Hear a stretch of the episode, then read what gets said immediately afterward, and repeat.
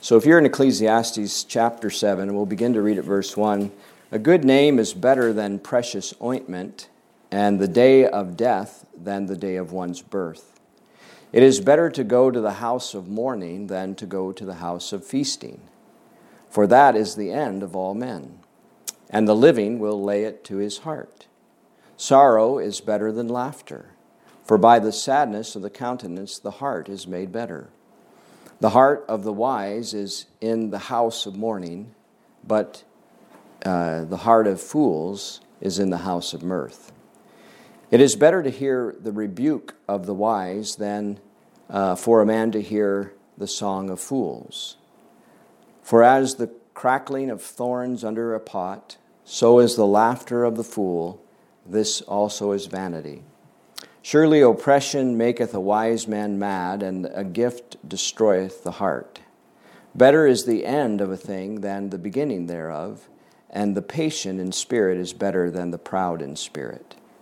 Be not hasty in thy spirit to be angry, for anger resisteth, uh, no, resteth in the bosom of fools. Say not thou, What is the cause that the former days were better than these? For thou dost not inquire wisely concerning this. And we'll stop there and just have a word of prayer. Lord, now we just want to pray again that you would help our minds. I know there's a lot of things upon our heart, and uh, Lord, we might we have a hard time not being distracted tonight. But I ask you to help us with that, that we can focus and give our thoughts to you, that you might use it uh, to bless us and to help us. And we'll give you the praise in Jesus' name. Amen. We've come to somewhat of a turning point in the book of Ecclesiastes because up until now it's been largely uh, a book talking about the vanity of life, the you know the frustrations of life, and all of the folly of living this life under the sun. But from here on, uh, it actually sounds a little more like the Solomon we know from the book of Proverbs. Um, of course, the Proverbs are more, mostly short statements that contain, you know, wisdom. Um, and a lot of times, Proverbs contrasts uh, something, you know, like, for example, I just looked up, a, I just turned to Proverbs in the first chapter and found this in verse 7. The fear of the Lord is the beginning of knowledge, but fools despise wisdom and instruction. You see the contrast that's there? He says, you know, on the one hand, the fear of the Lord, that's the beginning of wisdom. But on the other hand, fools, they despise instruction. And so that's the way uh, Proverbs often is. It, it, contrasts something that is uh, something we should, you know, emulate or follow or learn from. And it gives us the positive, it gives us the negative, you know, of the other side and what happens if we don't listen to those things. And that's, that's similar to what we see in this chapter. Here we find a series of statements about things that are better. Um, if you look at verse 2, it's better to go to the house of mourning than the house of feasting. In verse uh, 3, sorrow is better than laughter. In verse 5, it's better to hear rebuke than the song of fools. In verse 8, it's better uh, the end of a thing than the beginning of it. Better to be, you know, is uh, the patient and the proud in spirit, and so on. So here's a, here's a list of things that are better. Uh, and that's simply the title of the message Better Things. Um, we all like better things, right? we, we look for things that are better. Um, of course, we live in this age where marketing has figured out that if they can offer upgrades to things, uh, we often want, you know, of course, the newest upgrade, the, that, you know, that thing that's better, a phone that's better, you know, this one does things that my other one didn't do, and all of those type of things. And, you know, and that's not just in electronics, but in all kinds of ways we look for things that are better. Um, lately, we've been going sometimes on a drive to see if we can find better air, you know, uh, that's breathable and things like that. So, uh, never, no one has ever probably said, you know, I, I think I'm going to choose this one because it's worse than uh, the other things. And so here we're told a few things that are better.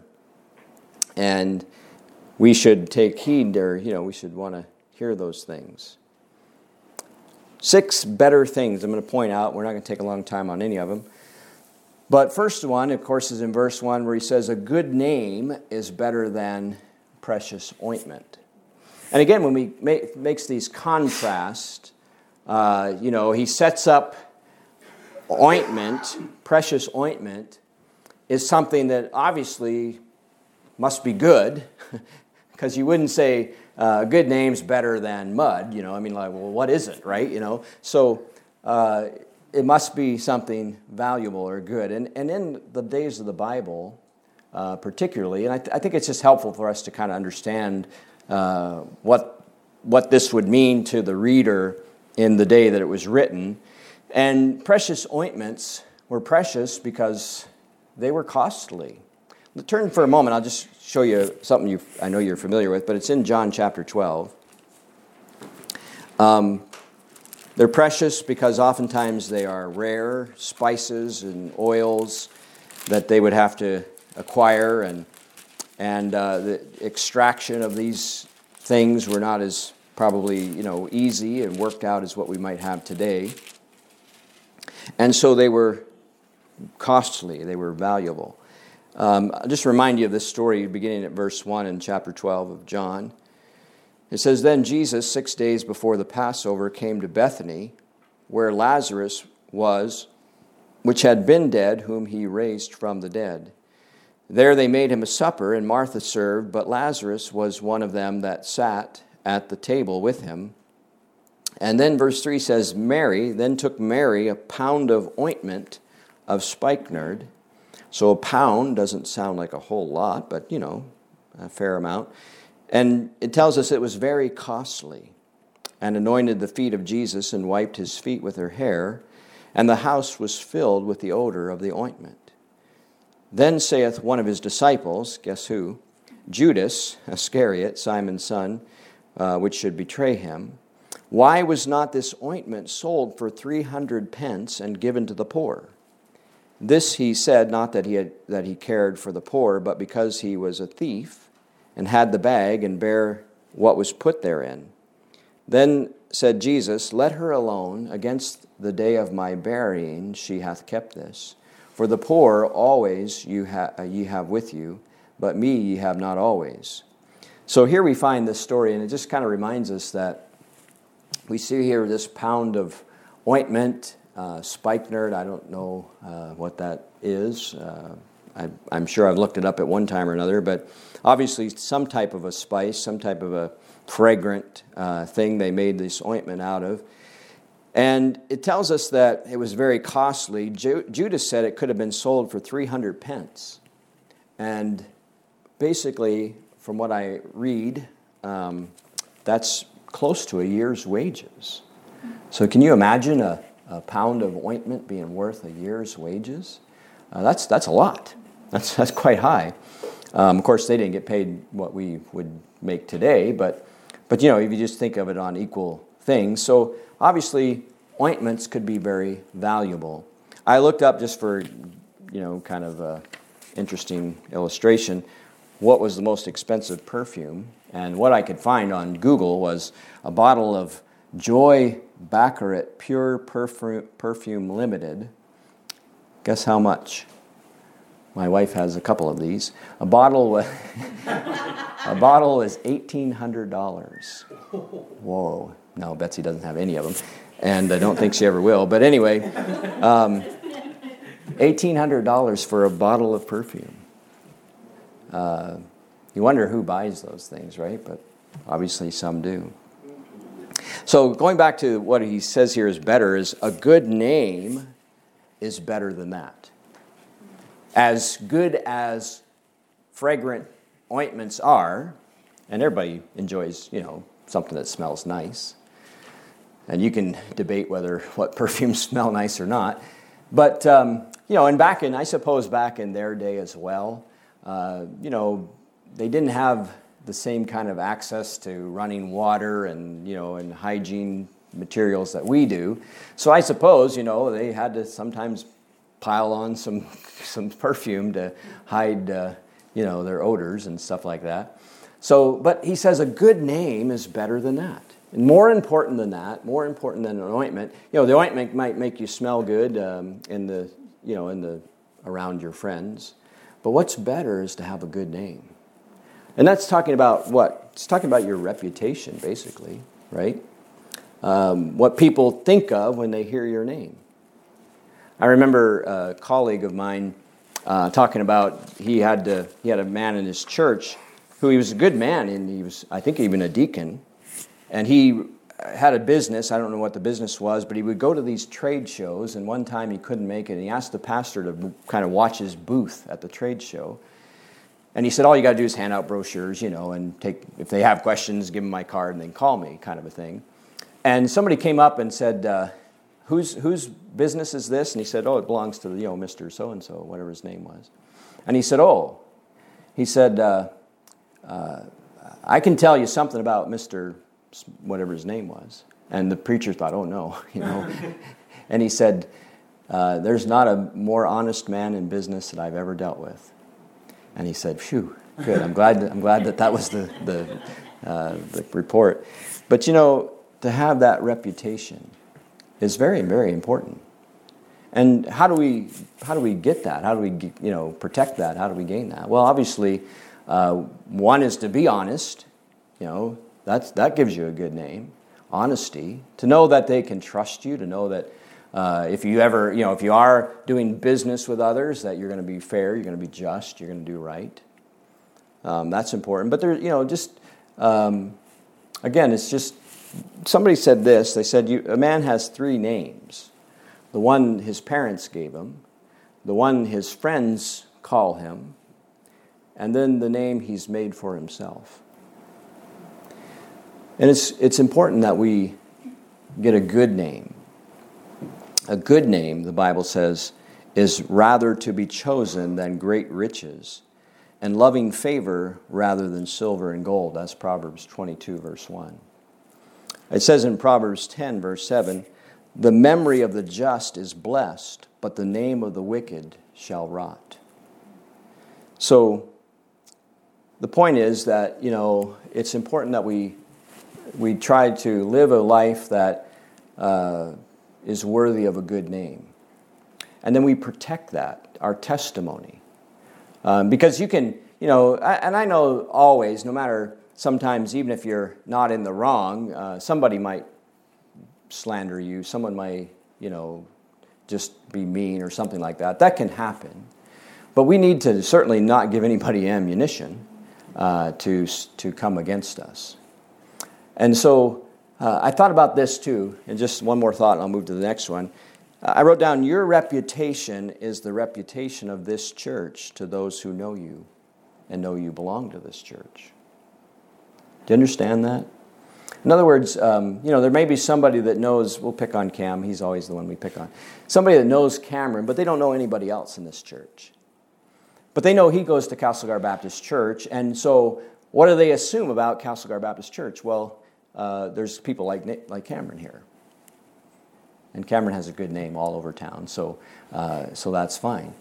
But you know, uh, if, you, if somebody didn't have a good name, and they know you, whoever this is that doesn't have a good name, and they say, well, that church, yeah, that's where so and so goes to church, you know. And so it makes me think about that. That obviously, of course, as a pastor, I, you know, a lot of people would think uh, of our church as what they think about me. And so it's important. I'm just saying our reputation is very important. And it's something that we should guard and should try to uh, bolster by just good godly living. All right, so a good name is better than ointment. Second thing, the day of death is better than the day of birth. We see this at the end of verse 1. The day of death than the day of one's birth.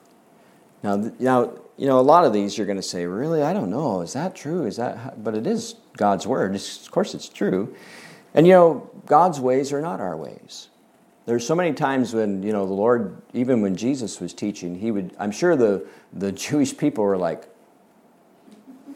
What are you saying? You know, blessed are the poor in spirit, for they shall inherit the kingdom of God. That doesn't, you know, that wasn't what they were taught. That didn't seem to, that seemed uh, counterintuitive, you know. But, but we learn something from this. What is he saying when he says, Better is the day of one's death than the day of one's birth? We celebrate birthdays. We don't enjoy going to funerals. But, you know, one's birth, Job said this Man is born unto trouble as the sparks fly upward. Do sparks usually fly upward? Yeah. Are men born unto trouble? Yeah, there's trouble in life. Turn for a moment to uh, Philippians chapter 1, and I'll show you something that, again, you've read, but in the light of what we're talking about here, I think it fits pretty well. Philippians chapter 1. And verse 21. You remember what Paul says here. He says, For me to live is Christ, and to die is gain. Right? Do you think Paul agreed with Solomon that better is uh, death than, than birth? He says, To live is Christ, but to die is gain. Listen, look, listen again, it's 22. He says, But if I live in the flesh, this is the fruit of my labor, yet what I shall choose I won't not. For I am in a strait betwixt two, having a desire to depart and be with Christ, which is far better. So, yeah, it is actually far better. Now, I know we don't think about death as being better. But you know that the Christian dead are happier than the Christian living. You ever thought about that? And, you know, uh, I don't mean to be morbid or anything, but but you know, it's just true that we don't we, we have something to look forward to when it comes to death. We don't have to fear death. We don't have to dread death. Um, sometimes people, you know, aren't Christians aren't afraid of death. They're just afraid of how that might happen. You know, not afraid of dying. I just don't want it to hurt or something. You know, but um, but you know, really, to be with Christ is far better. And I've even heard people at funerals, not, you know, like, not the preacher probably wouldn't want to say this, but, but I've heard family members say, you know what? I'm happy for them because I know that they are better off. They're with the Lord. And they know that if they had the chance to trade places and come back, no thank you, they wouldn't. You know, you think when you get to heaven and, uh, you know, somebody says, hey, you could go back and, you know, I always thought about Lazarus when he was dead four days, you know, and the Lord brought him back to life. He's probably like, oh, do I have to go back? Because they wouldn't want to trade places with us. They're, they're in a happier place. So, with that kind of thinking, yeah, I understand what Solomon is, is saying. But also, um, look again in, in um, I guess it's the next point really where he says, you know, a house of mourning is better than a house of feasting because uh, it says for the, for the end of that's the end of all men. Something that happens when you go to a funeral. You're kind of made to realize where we all end up. In other words, you know, you can live, go along kind of nonchalant through life, but all of a sudden you're confronted with death and you say, hmm, maybe I better think about what's ahead. Maybe I better take some thought about where I'm going. Because, you know, I've had, I have heard preachers say, you know, where, where brother so and so is, one day you will be. You know, in the coffin. And we're all going to be there. You know, there's a 100% chance of death.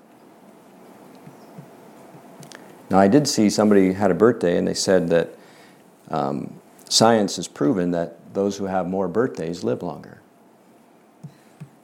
You can think about that. But anyway, um, you know, we're all going to leave this world one way or another. We're going to die or we're going to get raptured. Okay, they're all they're still groaning over my. Uh, I was just quoting what I read. I didn't make that up. so, uh, death does make us think about some things. Let's um, look at the second one, and this is this or the third one actually. This is that one in verse two where he says, "The house of mourning is better than the house of feasting," and verse three, "Sorrow is better than laughter." Now, which would you choose? A feast or a funeral? Well, we would probably choose the feast, right? That's where we would rather be. And yet, um, again, there's wisdom to be gained at the funeral. I got ahead of my notes. But um, Amos said this He said, Prepare to meet thy God. And that's important. Look at Psalm 119 with me for just a moment. Psalm 119.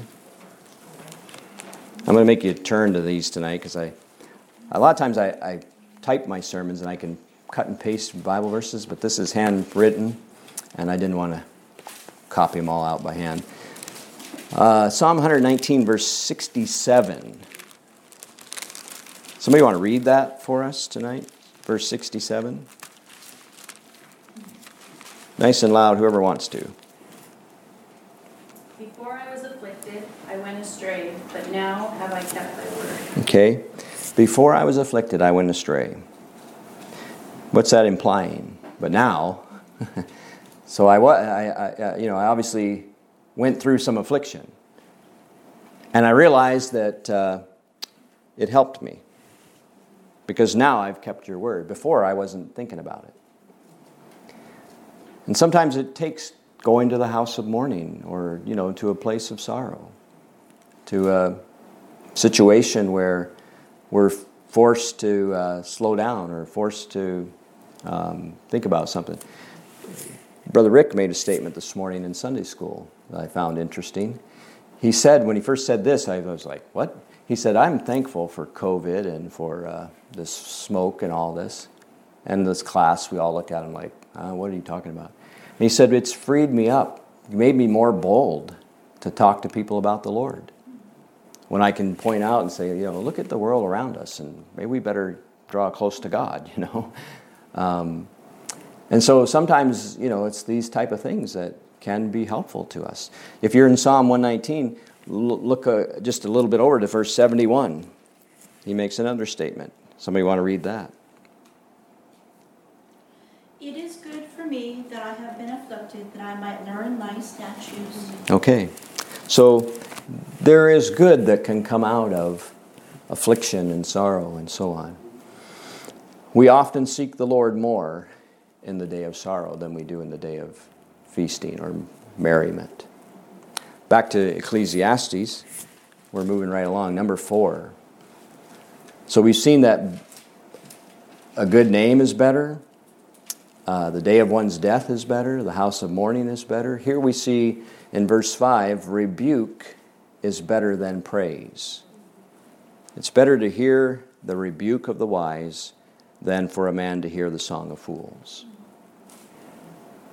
There's a lot of songs of fools out there you can listen to, tune in to most radio stations. But, um, but he's talking about, you know, uh, really the praise of men it's better to hear rebuke. Now, again, we would all prefer praise. What do you suppose? I'll just use me, I'll pick on me. What do you suppose has helped me, been more instructive to me? Um, I, have, I have some, Richard and I were talking about this earlier. I have one guy especially who every week he tells me, and I think he really means it, but you know, I'll, I'll want to think that. He tells me, Great sermon, Pastor. You want to know who that is? It's Ron McIntyre. Ron's my biggest fan. Uh, and I love Brother Ron. And I appreciate, you know, and I, and I appreciate others that tell me. Now, my wife, on the other hand, she often corrects me and tells me where maybe I should uh, do a little better. Well, you know, sometimes I, I, get some rebuke or some nice uh, criticism, constructive criticism. Um, and it's helpful to me. Honestly, I probably, uh, what I'm trying to say is this I'm getting in all kinds of trouble. But what I'm trying to say is that. Uh, is that I've learned more from Betsy telling me, you know, you should maybe pay attention to the clock a little better. or, um, you know, maybe you should say this a little differently or something like that. you know, I like to hear great sermon, but I probably learn more when I hear, you sure you wanted to say it that way? I don't know if that came out like you planned it. You know, and, and you can learn from those things. And so all I'm saying is that it is helpful. Those rebukes are helpful.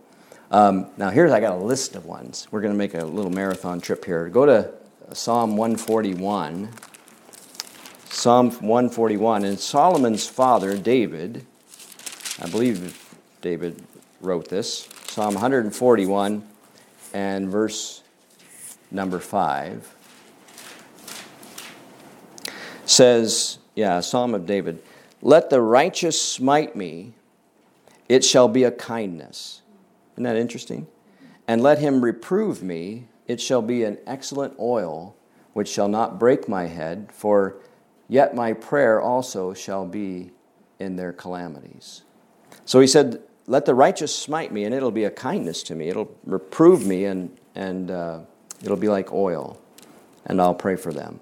And I think Solomon took to heart maybe what David was teaching, because if you go to Proverbs now in chapter 10, we'll start there. And I'm going to run you through just a handful of Proverbs. Proverbs chapter 10, verse 17.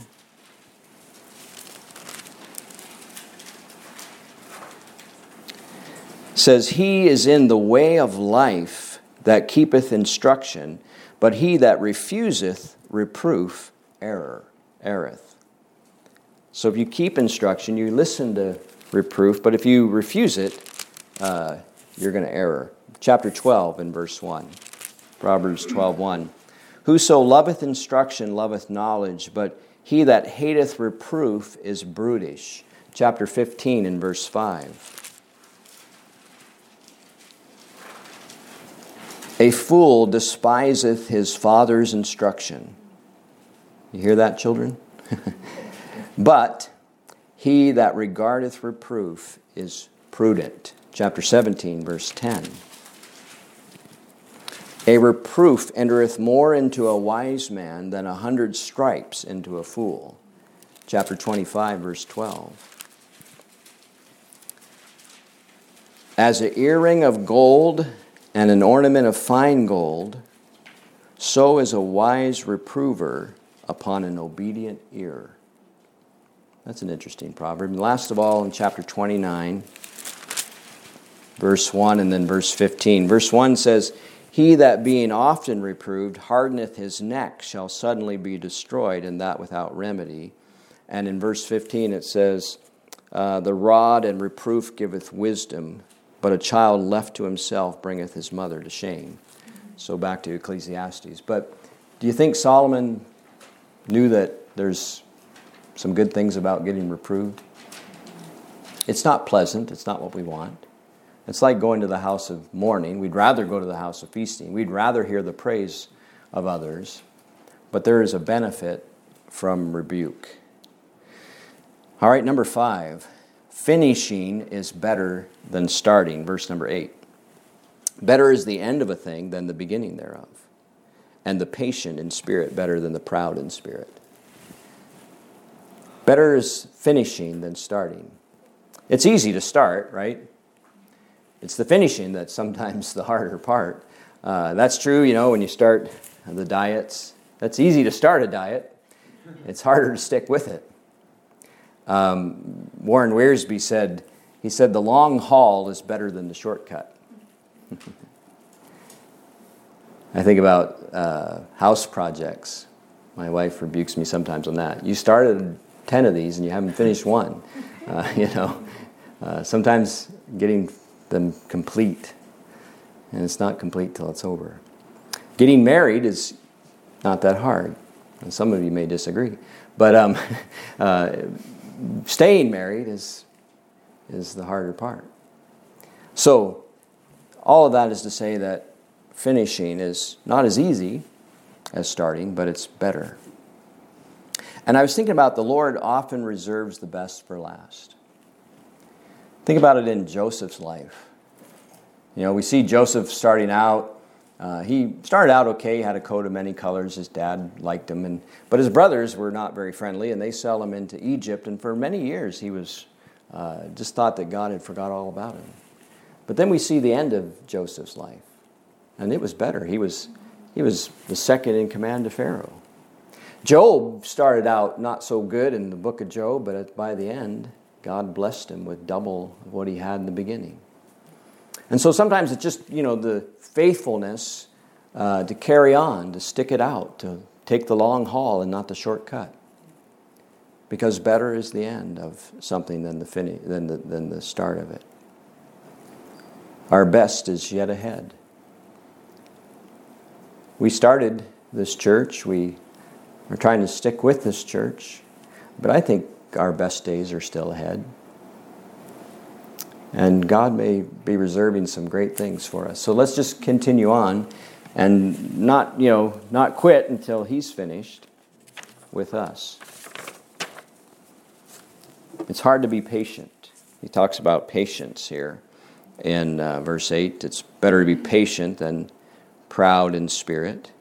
And he says in verse 9, uh, Be not hasty in thy spirit to be angry.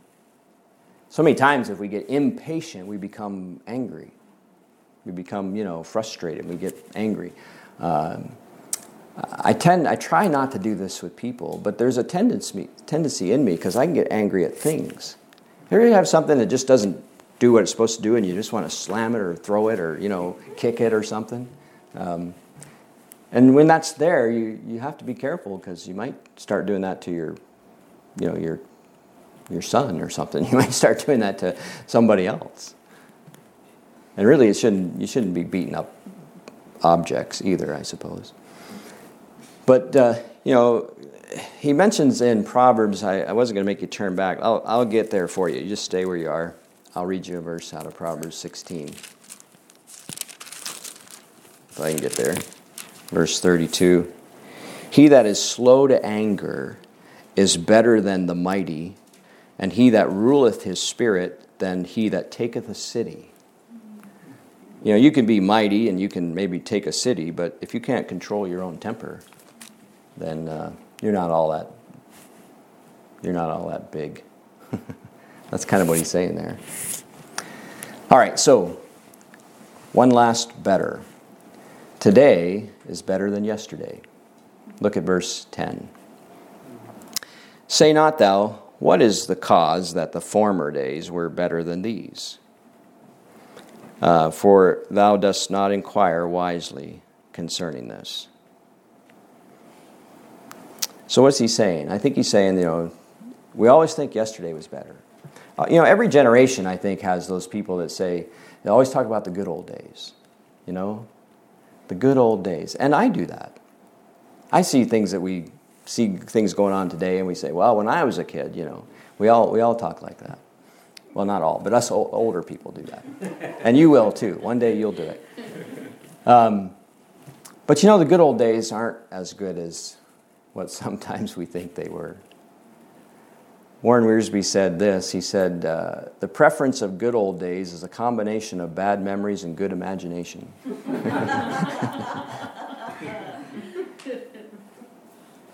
and, you know, there's obviously things that we uh, can complain about today, and there's things that maybe we appreciate about, appreciated about former days.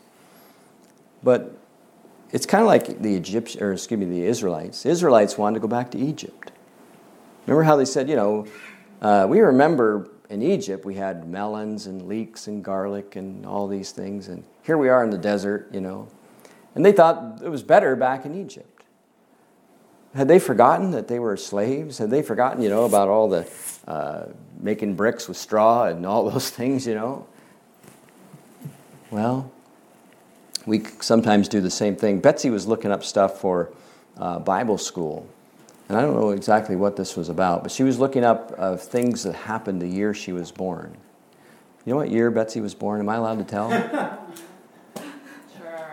You know how young she is? Now, I'm, when I tell you this year, some of you are going to go, wow, she's younger than I thought. There's a lot of you going to think that. And then some of you are going to go, whoa, that was a long time ago. But Betsy was born in 1972. See, that's young, isn't it? Um, did you know? there were there were Olympics in 1972 as well. And do you know what happened at the Olympics in Munich in 1972? There were Arab terrorists that killed, I think it was 11 Olympians that year. Anybody remember that? Don't say you do, because then you, you. Yeah, yeah, they're the Israel team, and there was a whole bunch of yeah. You weren't born though, to, you remember it, Uh, right? I know, but then they had the Yom Kippur War and the gas crisis. Too, Yeah. Uh, uh, yeah. Adrian, though, he just knows history so well. And he's got a mind. You remember stuff so much better than I do. I forget half of what I've learned yesterday. Um, but that happened in 1972. One of the biggest uh, political scandals in the history, the Watergate scandal, you know, with Nixon. I, I can vaguely remember t- news of Watergate uh, when I was a child. Um, Vietnam, of course, was still a thing. I was winding down, but uh, in 72. So there were a lot of things about way back then. You know, we, we think about all the bad things that are going on in the world today. Well, you know what? They went on in 1972. They went on in earlier when I was born. I won't tell you when that was. Uh, but, um, you know, I think what the point is is that rather than longing for yesterday, we should just rejoice in what God's given us today. Yesterday is gone and tomorrow may never come. All we have really is today. So we need to live for God today, rejoice in today, and be thankful. Because better is today than trying to live in the past, right? Paul said, Forgetting those things which are behind, I press toward the mark for the prize of Christ. So there's some better things for us to consider. Let's have prayer.